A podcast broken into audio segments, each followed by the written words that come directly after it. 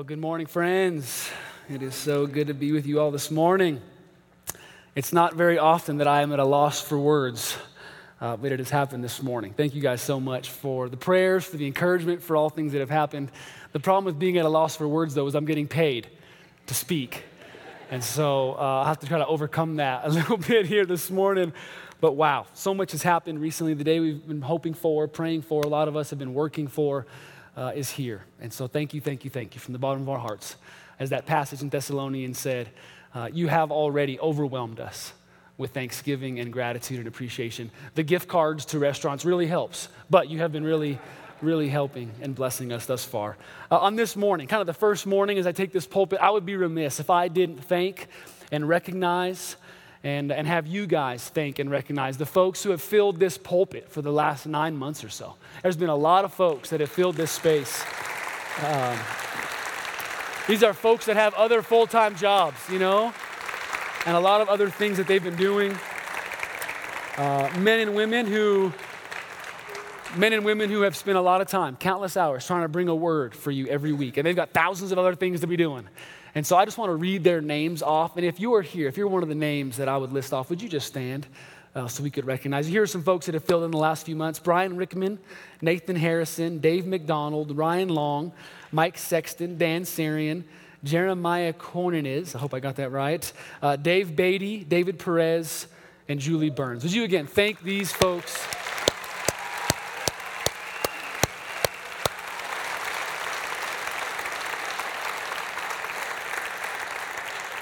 Ryan, you can sit down now. You can sit down now, yeah. Uh, thank you guys. I, I, can't thank you enough for filling this space and feeding this group uh, to, so we could get to this point. One thing before we begin the new series and the message this morning, I just want to say one thing, and I don't know if it's appropriate or not, but you know, we got the big, the big awkward issues out a couple of weeks ago. Uh, I just want to say this Church, it's time. It is time for us as a group of people to bring in the kingdom of God into this place in a way that we haven't in a long, long time. And it is time for us as a church to reach hundreds, if not thousands, of people with the gospel message. It is time for us to change our lives, our families' lives, our neighborhoods' lives. It's time to change Littleton. Are you with me on that? It is time to do that. And something I've heard a lot over the last couple of months is that folks are kind of watching and waiting to see what's happening at West Bowles. Enough watching and waiting. It's time to get to work. It's time to start doing something. And that means that we need you. We need your time. We need your talents. We need your treasure. We need your money. We need all of you. We need you to be all in. We need your friends. We need your non believing family members. We need it all. It's going to take sacrifice. It's going to take commitment to get this church to a place where we're not worried if we're relevant anymore. Well, we're not worried if we can pay the bill for a huge water main leak that just happened this last week in the parking lot. It's going to take all of you. And I hope that you're all in because I'm all in. And I'm ready to see what this bride can look like when she is at her best. So let's do that, all right? Are you with me on that? Uh, just say an amen if you're with me on those things. All right, about half of you. The others I will talk to one on one. Just twist your arm. Let me pray.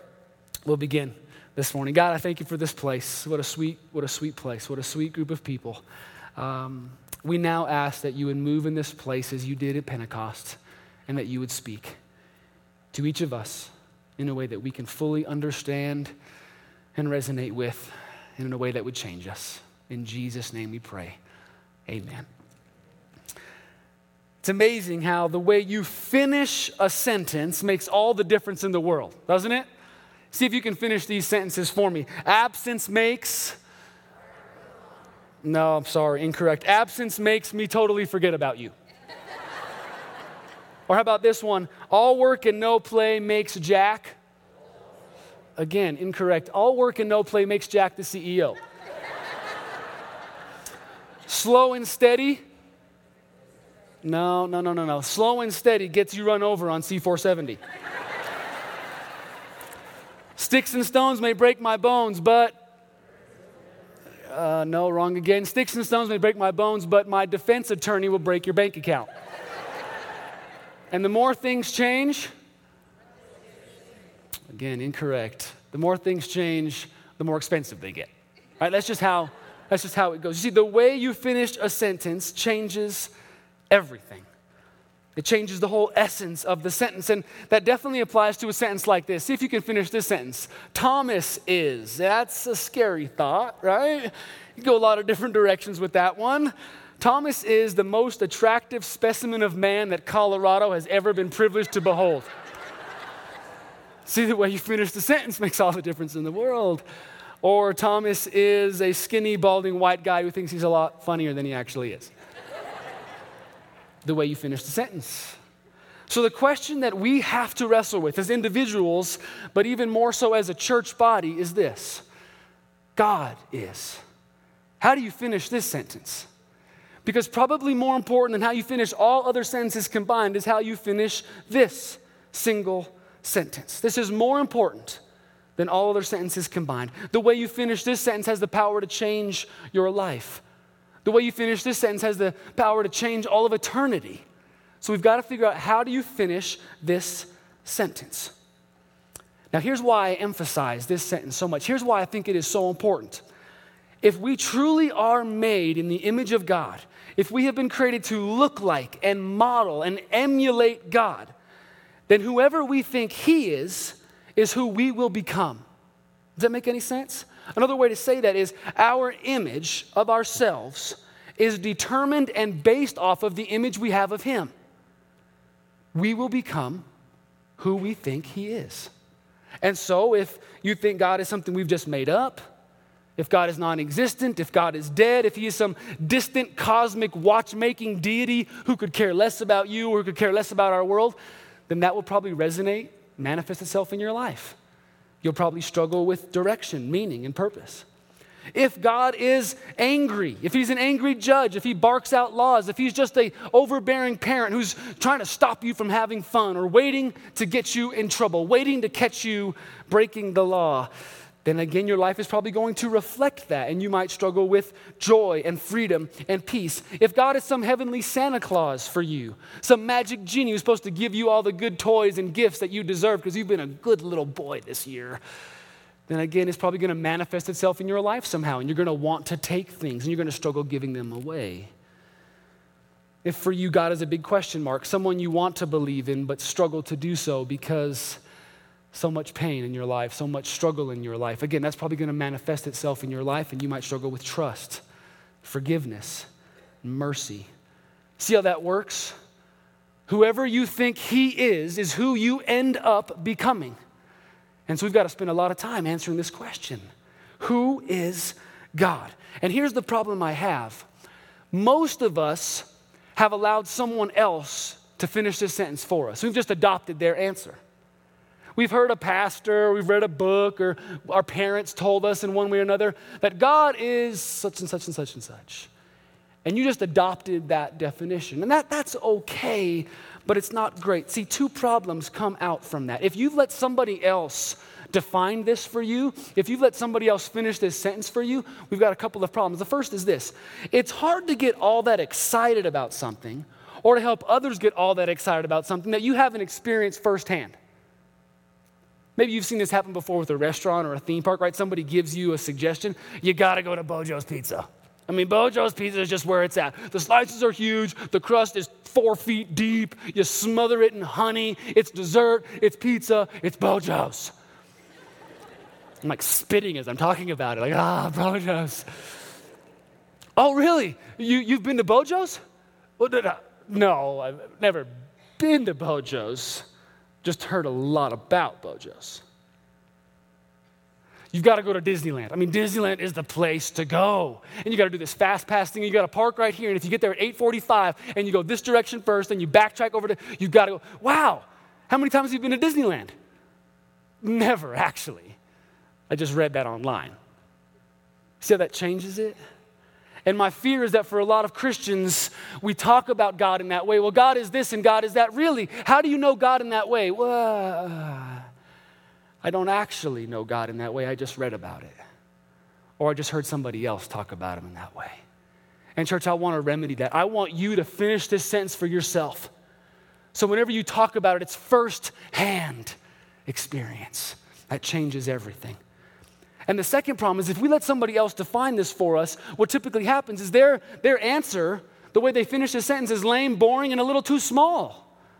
It's not big enough. Let me read to you what Stephen Charnock, an author and speaker, said. We cannot ever have a full notion of God, he says. Thus, we should endeavor to make our understanding of Him as high and as pure as we can. Conceive of God as excellent without imperfection, a spirit without parts, great without quantity, perfect without quality, everywhere without place, powerful without members, understanding without ignorance, light without darkness. Imagine all of those things. And when you've arisen to the highest place, when you can think of God as great beyond your wildest imagination, think of Him infinitely above all of that. And then, whatsoever conception comes to mind, say, This is still not God. God is so much more than this. See, I'm not sure we even have those that first list down, let alone think bigger than that, let alone think infinitely bigger than that. That's who our God is.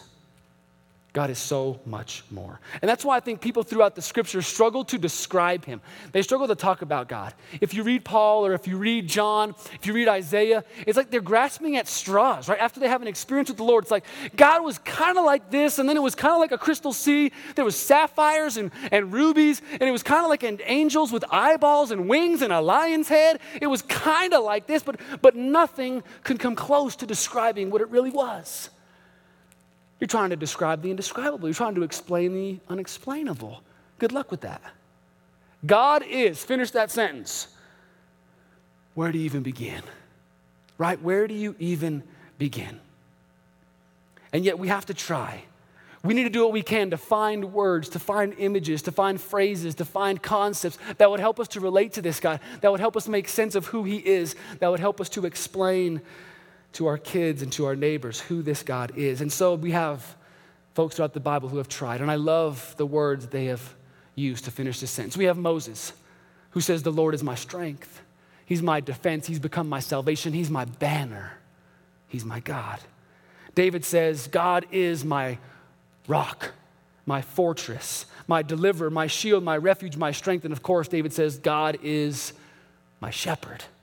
That's how he would finish that sentence. You have the psalmist who proclaims again and again and again God is gracious and compassionate, slow to anger, and rich in a love that endures forever. You have others who said God is their helper, their father, the king of kings, the defender of the powerless. There's a lot of different ways to finish that sentence, but you've got to finish the sentence. And I want you to finish it for yourself. I want you to figure out who God is for you. Here's why great faith, courageous faith faith that can move this mountain is dependent on who you think God is. You see, if he is weak, if he is small, if he's rather insignificant, so will your faith be. Chances are, so will your life. But if he is great beyond measure, so will your faith be. Chances are, so will your life. It's all about who God is. So we're going to spend the next four weeks unpacking who God is. We could spend the rest of our lives in this series, but I thought four weeks was a good start. We'll pick the best four, the biggest four, and we've got to start this morning because there's so many to choose from. We've got to get going. Right? The Broncos aren't playing yet, right? Is that, it's not season time yet. Nothing else going on. So let's get into this. We've got to figure out who God is. And this morning, I want to share with you one that will serve as the foundation and the groundwork for all others. I want to share with you something that, uh, that was shared with me several years ago, and it just changed the way that I understood God. And it's a trait of God that we see from the very beginning of Scripture, from the first line of Scripture to the very last. This is the trait, I think, that is the undercurrent of it all. This trait is seen in the garden. When God first handcrafts Adam and Eve and designs and develops them with such care and tenderness. And then we see it as he gives Eve away, kind of as the first father of the bride. He says, Here you go, Adam. And then we see it as, as he loves them, as he embraces them, and actually goes to them, even though they rejected and rebelled against him.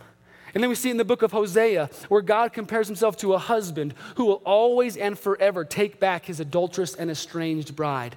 Hosea 3:1 says it this way, then God said to me, start all over. Love your wife again.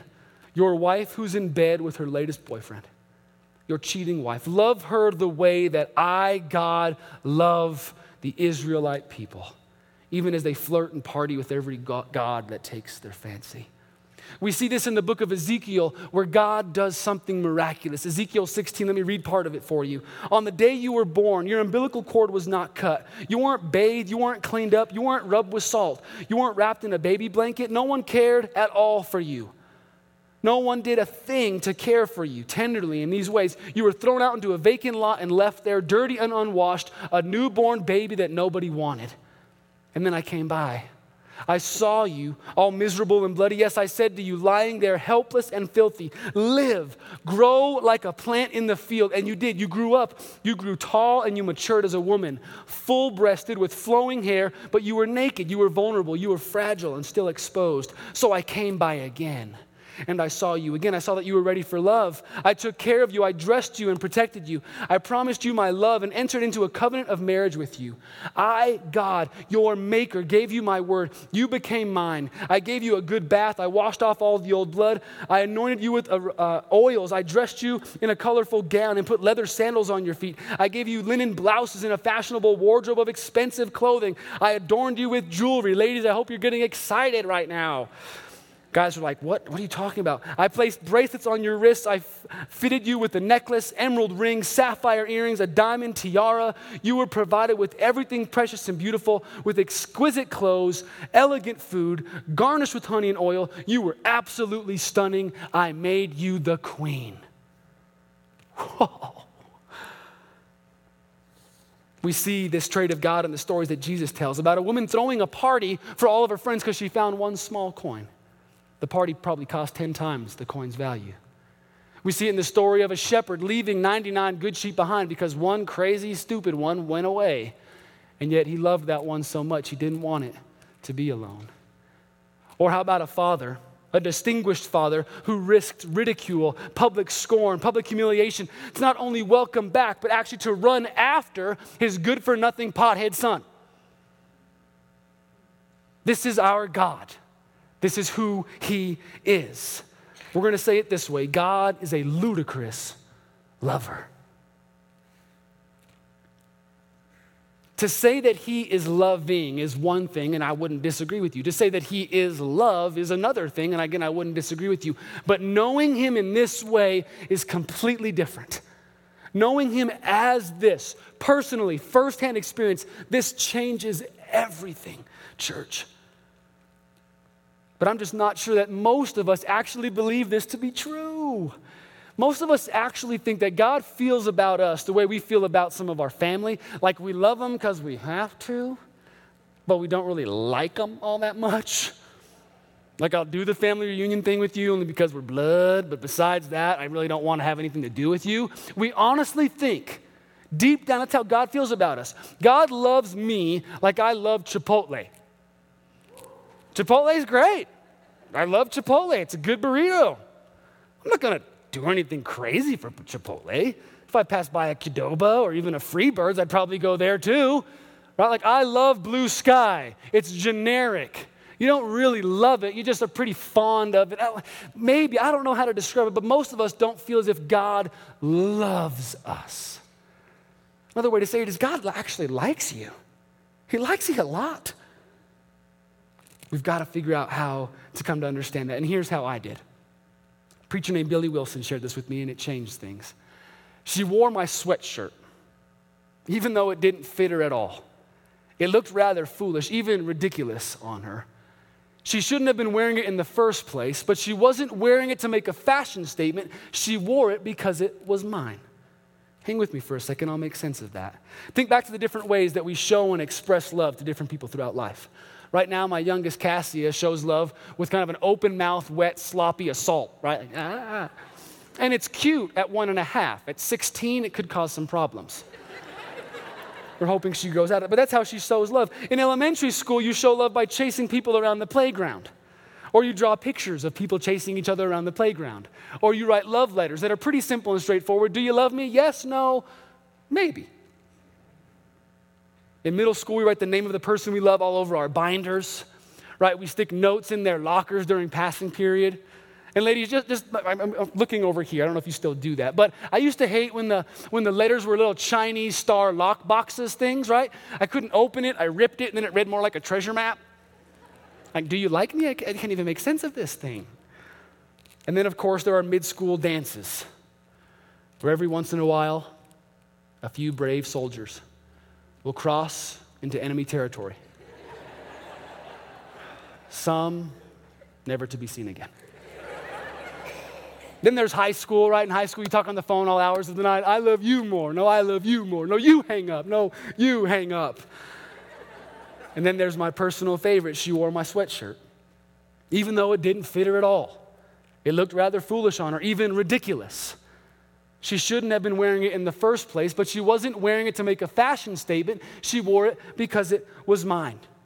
My girlfriend back in high school, you probably recognize her. This is us, our senior year. Yes, I had hair at one point. it was real.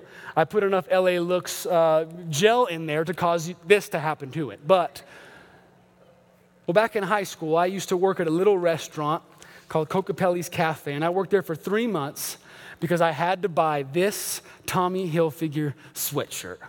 I saw it at Dillard's, and then I saw the price tag, and three months later, I saved up enough after washing dishes and busting tables to buy this sweatshirt. Well, a few months into our dating relationship, Becca comes over and she asks to borrow the sweatshirt. Ladies, ladies, ladies, ladies. This is just something you don't do, okay? This is like asking for the keys to the hot rod or the remote to the TV. My sweatshirt? This is my Tommy Hilfiger sweatshirt. Well, she was so dang cute and I was so in love. I gave her the sweatshirt. And many of you have experienced something like that before, right? It's like four or five sizes too big, but we wear those things. And why? Why would we do that? Why would we wear an extra large Tommy Hilfiger sweatshirt? To make a fashion statement? To look cool? No, no, no, no. You do it for love. You do it because you love the person to whom it belongs. 2 Corinthians 5:14 tells us that love compels. That means love grabs you by the neck and it forces you to do things you wouldn't otherwise do. And so we rock the jersey, we sport the coat, we wear the leather jacket because we love the person to whom they belong. We want to be as close to that person as possible. So we take their things and we put them on as if they're our own. Friends, I need you to hear something this morning. And I don't want you just to hear it, I want you to believe it in the depth of your being.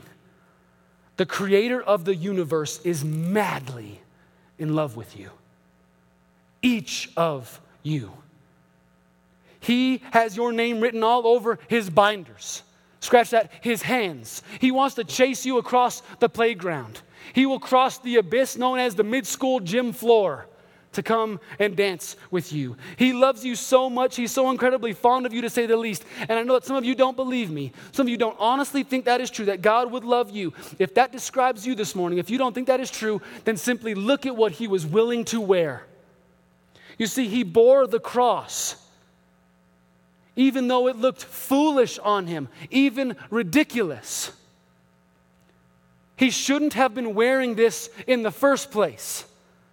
But he wasn't wearing this to make a fashion statement. He wore it because it was mine. He wore it because it was yours. This is ludicrous love. You wouldn't do this for a pet. I don't care how into cats you are. You wouldn't do this for a long lost relative, a business associate. You wouldn't do this for someone you're frustrated with, mad at, angered by. You would do this for the love of your life. You would do this because you are madly in love. You would do this because you are a ludicrous lover. Church, we are the love of his life. We are his deepest affections, the objects of his deepest affections.